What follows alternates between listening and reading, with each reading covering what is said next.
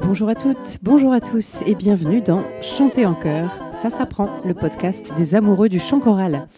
Je suis Anne Le Goff, chanteuse, chef de chœur et professeure de chant depuis plus de 20 ans. Et ici, nous parlons de voix, de chant et plus particulièrement de chanter ensemble. Les liens, bonus ou images dont je vous parle dans les épisodes sont à retrouver sur mon site annelegoff.fr. D'habitude, Le Goff, ça s'est créé en deux mots et j'y tiens beaucoup, mais pour cette fois, Anne Le Goff, c'est tout attaché. Alors, si vous avez bien fait votre échauffement, c'est parti pour l'épisode d'aujourd'hui.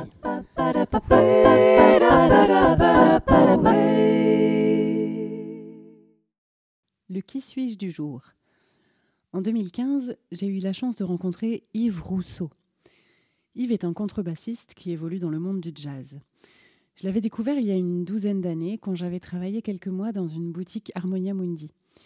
Je ne sais pas si vous connaissez le principe de ces magasins de disques, mais en gros, on peut tout écouter. On peut ouvrir les disques et les passer en écoute dans le magasin. Donc moi, quand je tenais le magasin, je passais mon temps à découvrir des choses, à écouter tous les disques que je trouvais. Et j'avoue que c'est surtout le rayon de jazz que j'avais exploré. Et un jour, je mets un disque de jazz, donc un peu au hasard, euh, sur des textes de Léo Ferré. Et en entendant ça, je me suis dit, ça, c'est ma musique. C'était un peu comme si je m'y reconnaissais, euh, autant par la beauté des textes de Léo Ferré que par la musique d'Yves, qui, qui, pour moi ne ressemblait à rien d'autre de ce que j'avais entendu avant. C'était comme de la chanson, mais avec des harmonies, des rythmiques et des formats jazz, et ça me correspondait vraiment tout à fait. Donc c'était un disque d'Yves qui s'appelle Poète vos papiers, avec Régis Subier au violon, Jean-Marc Larcher au saxophone, Christophe Marguet à la batterie, et les voix parlées et chantées de Claudia Solal et Jeanne Haddad. Alors pour moi, la découverte de cette musique, elle a été assez radicale. Euh, ça m'a comme un peu réveillée et je me suis dit, mais enfin cette musique, tu n'as pas envie de la vendre, tu as envie de la faire. Alors pour la petite histoire, j'ai pris la décision de démissionner le lendemain et je suis revenue à plein temps à ma pratique musicale à l'époque. Et puis par les hasards des rencontres, il se trouve que quelques années plus tard, la femme de mon chef de chœur euh, a été embauchée pour faire de la diffusion pour Yves. Et quand elle m'a dit ça, elle a bien vu que j'étais un peu comme une gamine. Et quelques temps plus tard, je me souviens très bien du matin où j'ai décroché mon téléphone et où j'ai entendu Bonjour, Yves Rousseau à l'appareil. Alors, je garde le suspense pour aujourd'hui et je vous raconterai une prochaine fois où ce coup de fil nous a menés. En préambule à cet épisode, rappelons ce que sont l'ethnologie et la sociologie. La sociologie, c'est l'étude des relations, des actions et des représentations sociales par lesquelles se constituent les sociétés. Et l'ethnologie, c'est l'étude des groupes humains. Alors pourquoi je vous dis ça? C'est simplement pour vous donner la définition d'une société dans chacune de ces deux spécialités. En sociologie, la société, c'est l'ensemble des personnes qui vivent dans un pays ou qui appartiennent à une civilisation donnée. En ethnologie, la société, ça désigne un groupe humain organisé et partageant une même culture, les mêmes normes, mœurs, coutumes, valeurs, etc.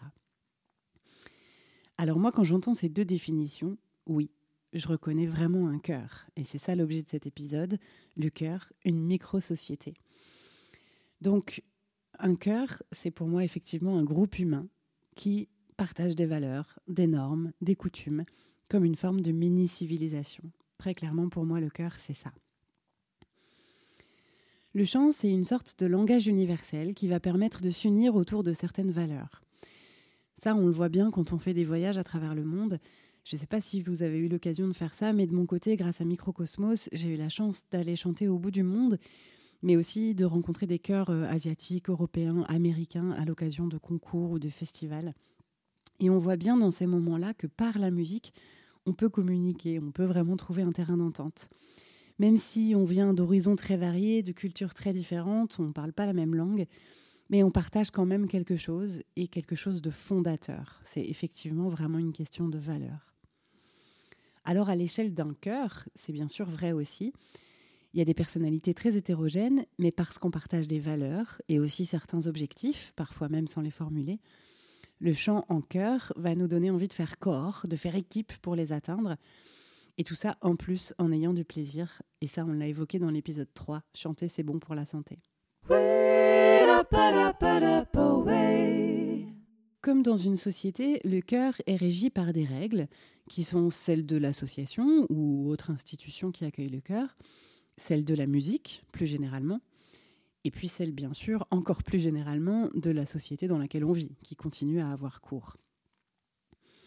Le chœur, c'est en fait une nouvelle cellule, une micro-société à l'intérieur de la société, où vont se jouer des choses sur le plan musical, mais aussi bien sûr sur le plan humain.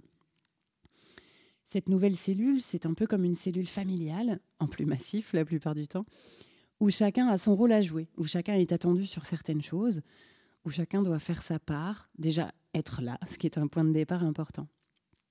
Et comme dans une famille, on peut aussi être un peu catalogué, entre guillemets, avec dans une chorale, par exemple, le rigolo service, celle qui chante plus fort que les autres, celui qui râle tout le temps, celle qui raconte sa vie pendant la répète, celui qui est tête en l'air, celle qui comprend jamais les consignes, celui qui connaît le solfège, celle qui est bonne en rythme, etc.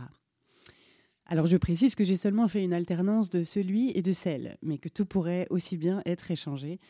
Et je précise bien sûr que toute ressemblance avec des personnes existant ou ayant existé serait purement fortuite.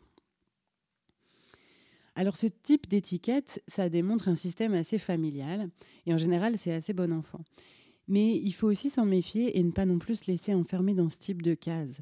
Parce que hum, si on est celui qui euh, est super bon en solfège, ça veut dire que finalement on n'a plus trop le droit à l'erreur et c'est un petit peu dommage. Et puis à l'inverse, euh, si on est euh, le rigolo de service, peut-être qu'on aura plus de mal à montrer son émotion quand il y en a une, etc. Donc c'est intéressant de, pourquoi pas avoir ces petites, ces petites étiquettes familiales, ces, ces, ces outils de reconnaissance finalement, mais voilà, c'est important que ce ne soit pas des choses qui nous enferment.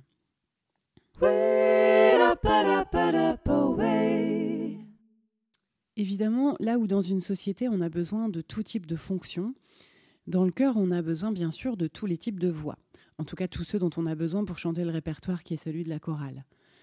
D'ailleurs, bien souvent dans les chœurs amateurs, on adapte le répertoire en fonction des choristes dont on dispose. Euh, évidemment, on ne va pas faire du répertoire à voix mixte si on n'a pas d'homme, par exemple. Donc on a besoin de toutes les voix avec un certain équilibre, parce que ça serait très difficile, par exemple, de faire tenir un chœur avec une harmonie stable si on a une basse pour 25 sopranes, par exemple. Donc chaque voix est nécessaire avec un équilibre dans toutes ces voix. Et comme dans une société, l'harmonie ne peut survenir qu'avec de l'écoute entre les uns et les autres.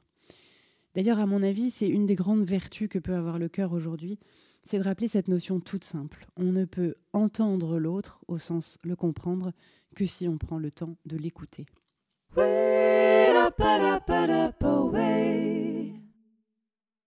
Le principe d'un cœur, et même en resserrant encore le prisme d'un pupitre, c'est de s'appuyer sur les forces de certains pour pallier aux faiblesses qui peuvent exister. Et évidemment, l'idée, c'est que chacun puisse compter sur l'autre pour l'épauler à l'endroit où il en a besoin.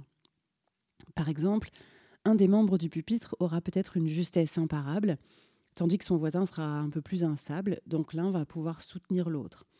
Mais le deuxième, lui, peut-être qu'il a un phrasé plus naturel, et donc il va pouvoir aussi entraîner le premier. Et c'est valable pour tous les pans de ce qui est nécessaire dans le cœur. La justesse, le phrasé donc, mais aussi la facilité dans les aigus, ou au contraire les graves profonds et ouverts, euh, la facilité du par cœur, la facilité à mémoriser les déplacements, euh, peut-être l'aisance dans certaines rythmiques et ou une grande précision rythmique tout simplement, une meilleure connaissance de la façon de chanter tel ou tel répertoire, une plus grande facilité à mettre en pratique les demandes du chef, euh, une technique vocale plus assurée, un plus grand volume, pourquoi pas, tout bêtement, ou au contraire une facilité à émettre des sons plus flûtés, plus doux, et j'en oublie encore évidemment. L'idée, c'est vraiment de s'alimenter les uns les autres. Et dans la société, c'est évidemment la même chose. Pour schématiser, on peut avoir une plus grande aisance dans des choses manuelles, ou bien au contraire se sentir à l'aise avec les chiffres. Euh, certains ont des facilités à communiquer, à aborder des nouvelles personnes. Euh, d'autres euh, aiment faire les petites mains, rester en retrait. certains vont monter un meuble suédois en deux temps, trois mouvements et en plus en s'amusant. D'autres ont du plaisir à faire leur compta. Alors ici, je prends des exemples évidemment très caricaturaux, mais bien sûr qu'on peut aller voir plus loin sur des choses bien plus précises et plus fines. On peut appliquer cette idée aussi au métier d'ailleurs. Pour qu'une société fonctionne bien, on a besoin que tous les types de métiers soient pourvus et représentés, et si possible occupés par des gens qui sont doués pour ce qu'ils font, et encore mieux qui aiment ce qu'ils font, ou à minima qui trouvent du sens. D'ailleurs, pour le chœur, tout ça, c'est vrai pour le côté musical, mais c'est vrai aussi pour le côté euh, associatif. On a besoin de rôles très différents dans une association et globalement dans un groupe. Euh, on ne va pas demander, par exemple, les mêmes qualités au président, au trésorier, au secrétaire, ou bien à celui qui organise la technique pour les concerts, ou encore à celui qui fait les gâteaux pour le pot de fin d'année. Mais tous ces rôles sont aussi importants les uns que les autres. En parlant de ça, il y a un point que je voudrais aborder, mais on aura l'occasion d'en reparler plus longuement parce que je trouve que c'est intéressant. C'est le rôle de leader ou de suiveur. Alors le mot suiveur n'est pas très flatteur, mais en réalité, il faut vraiment pas le voir comme un défaut. Un suiveur, c'est quelqu'un qui est capable de se mettre en retrait, d'être là, mais de pas être celui qui entraîne. Par exemple, sur un voilier, il y a un capitaine, mais ça ne veut surtout pas dire que les équipiers ne sont pas indispensables. Je ferai un épisode là-dessus parce que je crois que ça vaut vraiment le coup d'être développé. Mais on peut déjà retenir que c'est la même chose dans la société. Et donc dans le cœur. Il y a euh, des gens qu'on entend parler plus fort, qu'on a peut-être plus de facilité à suivre. Je dis parler, mais ça peut être chanter aussi. Mais ça ne veut surtout pas dire que ceux qu'on entend moins ont moins de choses intéressantes à dire.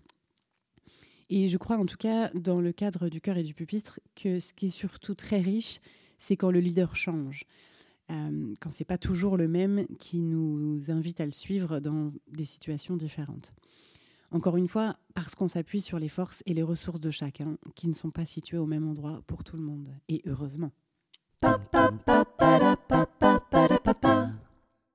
En bonus du jour, je vous envoie par un lien, à retrouver comme toujours sur mon site anlegov.fr à l'onglet podcast, sur le site d'Yves Rousseau, dont je vous parlais en début d'épisode et plus particulièrement sur la page de Poète vos papiers, où vous pourrez écouter quatre titres de l'album.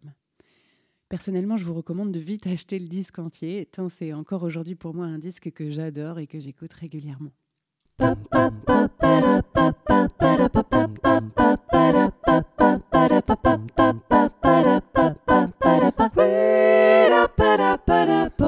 J'espère que cet épisode vous a plu. Si c'est le cas, je vous invite à vous abonner au podcast pour ne pas rater les épisodes suivants et surtout à me mettre plein de petites étoiles et de commentaires sur la plateforme où vous l'avez trouvé. Ça me sera d'une grande aide pour le faire découvrir à davantage de passionnés de chant en chœur. N'hésitez pas bien sûr à en parler à vos camarades choristes, mais pas pendant la répétition, et même à votre chef de chœur. C'est toujours intéressant pour eux d'avoir des ressources et pour moi d'avoir des retours. Si vous aimez mon travail, vous pouvez aussi me soutenir en prenant un abonnement sur Patreon. C'est une plateforme de financement participatif et les abonnements démarrent à 1 euro par mois. Ça me permettra de continuer sereinement à réaliser ce podcast. Rendez-vous sur le site Patreon, P-A-T-R-E-O-N, et vous cherchez Chanter en chœur tout attaché.